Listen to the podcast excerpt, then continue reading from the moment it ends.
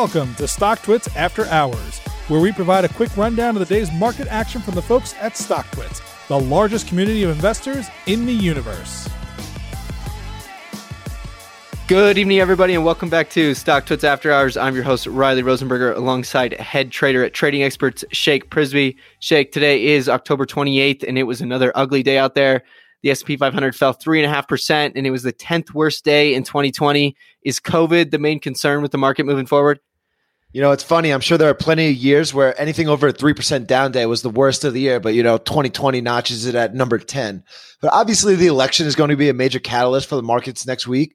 But with COVID cases upticking worldwide, hospitalizations trending in the same direction, and seeing more places locked down in some fashion, the market puked today. So we're officially into the second wave that many feared would come when temperatures died down. Last week, Ireland announced a level 5 lockdown for the next 6 weeks. Today, we're hearing Germany announced a lockdown light for the next month, and France just announced a month-long lockdown as well. So Europe's second wave has come at a much harsher pace than the USA's, but we're on a very similar trend that they were on now that we're seeing cases accelerate. Our 7-day average of new cases is almost 72,000, which is a 20% increase from the week before. We're seeing things slowly shift the way of Europe's, with major cities like Chicago shutting down indoor dining and many places rolling back their reopening.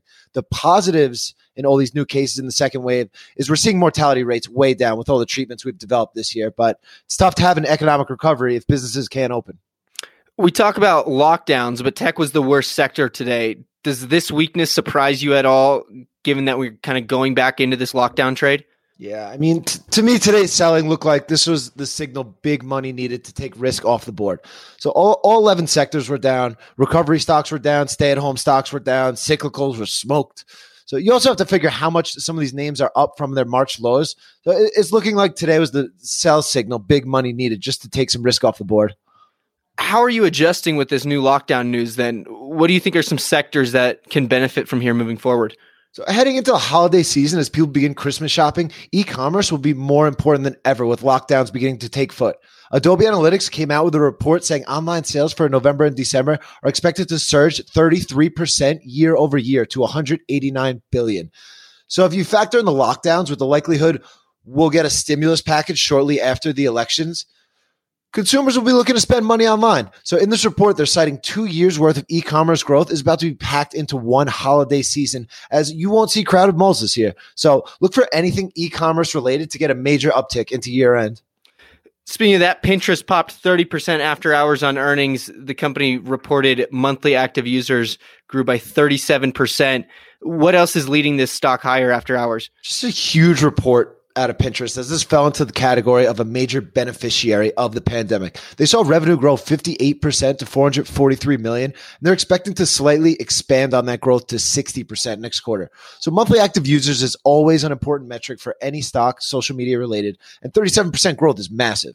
They're simply seeing more users spend more money on the platform, with average revenue per user up 15%. So the big news here, though, was their international growth, which projects a very exciting opportunity for the company. International revenues grew 145%, and it's only about 15% of their current revenue. So talk about international opportunity here. This report was overall just a major win for Pinterest. Fastly also reported earnings after the close. The company missed estimates, and the stock was flat after hours. What was notable from Fastly this evening? So Fastly is just feeling the TikTok woes right now. If we remember back on October 14th, they issued a warning on guidance due to the ongoing litigation between the U.S. administration and their biggest customer, which accounted for about 15% of their revenue, which was, of course, TikTok. So the app removed the majority of its U.S. and non-U.S. traffic from Fastly's platform by the end of the quarter due to the government threats. So we just talked about how positive Pinterest earnings were because of the massive growth across the board. These growth stocks trade at such elevated valuations. To stay relevant, we need to see that growth continue. So it's definitely positive to see their top-line revenue grow 42%, which proves their underlying business is strong. But they're going to be feeling the TikTok pain next quarter as well with the ongoing litigation, and growth will continue to slow. So those are some major headwinds when it's so detrimental to their bottom line. I would expect a real tough quarter for Fastly stock. All righty. That's all we've got for today. Tomorrow, Facebook, Apple, Amazon, and Google all report earnings after the close. Sheikh, we'll catch up to you after that. Sounds good. You've been listening to StockTwits After Hours. To learn more and subscribe today, visit StockTwits.com.